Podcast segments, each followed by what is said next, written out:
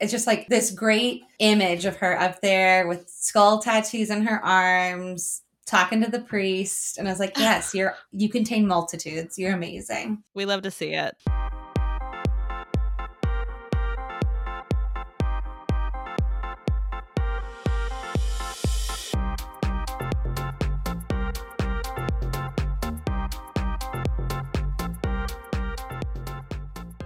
I'm Ann McNamee-Keels. And I'm Stephanie Chavara. And this is Lapsed, a podcast about growing up Catholic. Today's sort of our, I'm, I'm thinking of it as like our season two capstone, wrapping up for the summer. I was thinking about how at Mass, I feel like there's all the different parts, and then there's communion, and then they just have their little like wrap it up spiel, you know? Yeah, like I remember there's donuts or uh, don't forget the picnic. Yes. And then they have their little, like, what do they say? Something about to go out and love and serve the Lord. Oh. Like they have their little, and then we're all like, thanks be to God. Right. I do feel like the masses that went extra long, the thanks be to God was like, a, oh, thank God. You it's know, had a, there was a subtext. Were there ever people in your churches that would leave after communion? Yes. And that was like a, like right out the door. Yeah. They got it and left. And my dad was just like, you can't leave till the priest lives. You can't do that. A lot of judgment. It's like once I got the communion, that was the thing. Like once you got the communion, you were, it was officially Mass. You could leave. You're good to go. And it was too easy to just like you're walking back to your seat. You just keep walking. Just like doot, doot, doot, doot. Mm, out the door. Anyway, that's us. This is us leaving after communion. I hope sneaking out the door. I feel like leaving after communion would be not doing this episode, but we're we're doing a final episode. That's true.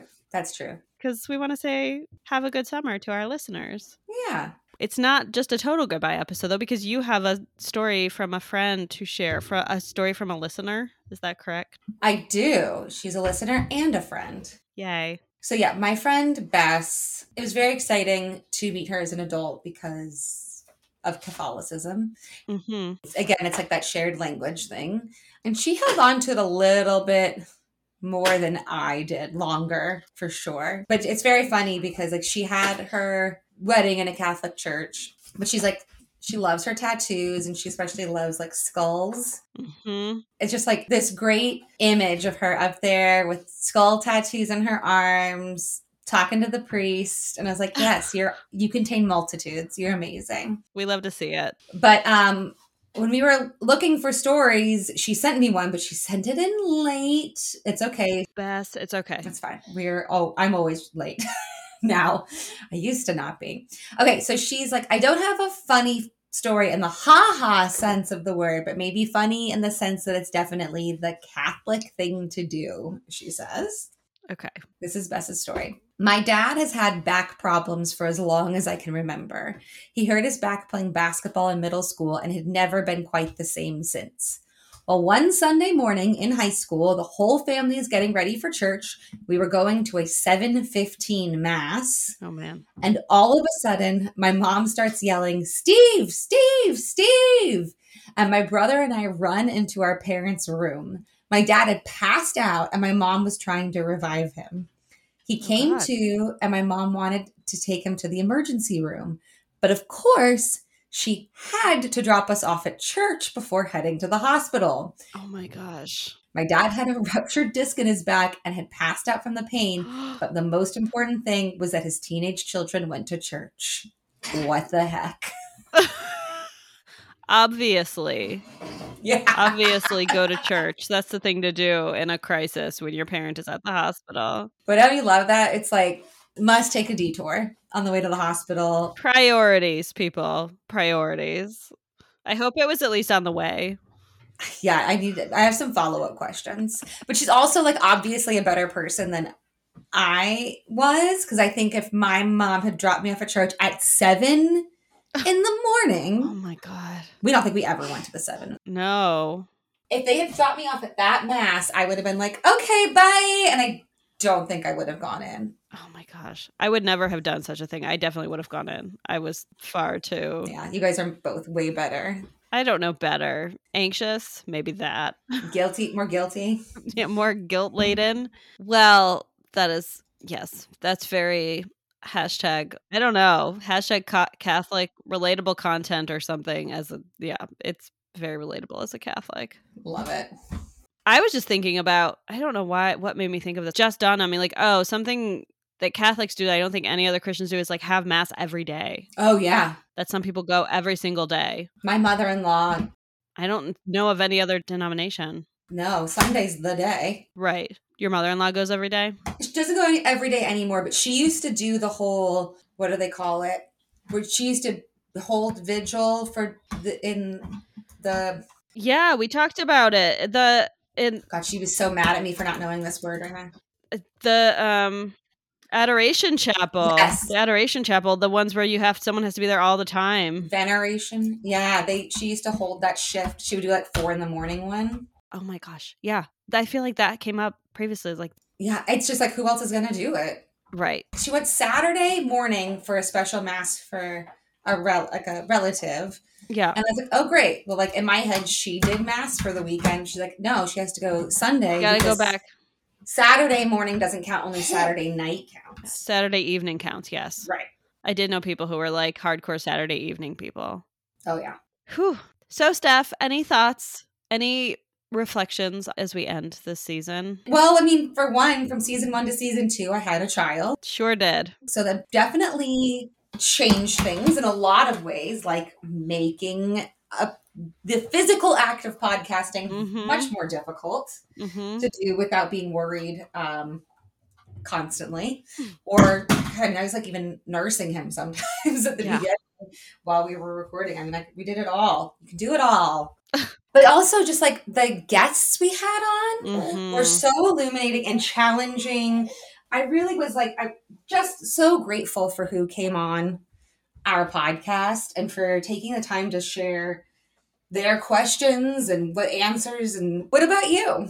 Yes, I was going to say the same. Like the conversations we've had, we've been able to dive a little deeper into things. You and I, we've like learned a lot, I feel like. Mm-hmm. Yeah, and the guests we've had, it's just such a range of guests we've had too, you know, and I think that reflects our listenership as well, mm-hmm. from what I can tell, that we have yeah. everyone from like practicing Catholics to atheists who have very much distanced themselves from the church and, you know, kind of everything in between. And I I really appreciate all the guests coming on. Right? It's a scary thing to do. It's a scary topic. It's a sp- scary thing to talk about. Publicly, I mean, behind the scenes, st- this isn't something like listeners are privy to necessarily, but like we've had people who have wanted to come on and then yeah, thinking ahead to how their followers would respond or how their family would respond, end up feeling like it's not the smartest decision for them. And it, I feel like I just forget how fraught religion can really be for people. And that's, that's a real concern. And yeah, your family dynamics can be so hard and it just, yeah, it comes with, and it shouldn't, right? In an ideal world, but it comes with so much baggage. Um, it does for all of us and to different degrees and to different degrees at different points in our lives. So yeah, I'm just, I'm, I'm very, uh, I'm very grateful to our guests I'm, and to our listeners for reaching out and connecting with us. And I'm grateful to you, Steph, for, for continuing on this journey with me. I am so grateful to you, Anne. I'm, you are the the anchor, I guess, that holds it all together right now. I feel or- like a wobbly anchor. But, but uh, definitely your curiosity and your ability to like reach out to people. And what I love, too, is the people you're like, they've never said they were Catholic, but I think they are. Like, you've got a very good Catholic. Uh... I've just started with the Catholic radar. I'm just yeah. going for it. I'm going to start walking up to people on the street. It's going to happen. I it's need very to... impressive. I don't know. Yeah, how you utilize that skill for good, but. Or evil. Please don't use it for evil. On that note, we have a voicemail from a listener. I'm going to play it for you right now. Hey there, my name's August. I'm from Tennessee, and I just wanted to say thanks to all for making this podcast. Um, you know, growing up as a queer kid in the Bible Belt in the Catholic Church, I've had a lot of damage dealt to me by the Catholic Church, and um, I found a lot of comfort in the Lapsed podcast, and y'all got me through this last Lent season, because Lent and Advent hit extra hard. For me, for some reason. So um, it's really helpful to have y'all to get me through that. Um, yeah, I just wanted to say thank you. I really appreciate what y'all do. and also with your spirit. Oh! That was awesome. I, I agree. I love it. I also like how she, she brought us into the current times with her and with your spirit. I know. Someone's got to update us. It's funny. I think one of the first reviews we got on iTunes was like, why are these lapsed people talking about religion? If they're lapsed, just like let it go or whatever. Obviously, they. Mm-hmm. I don't think they even took the time to, to listen. Probably not.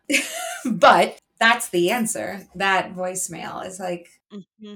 I'd love it if you could just leave something and it was done, but that's not how it works. Yeah. And yeah, just exploring it, figuring out what was traumatic and where you can find community, but where were the good parts too? It's so layered, and you never know what's going to hit you. And you know, Advent and Lent being difficult, and sometimes without being without a community, because it's like a non-community being lapsed kind of, mm-hmm.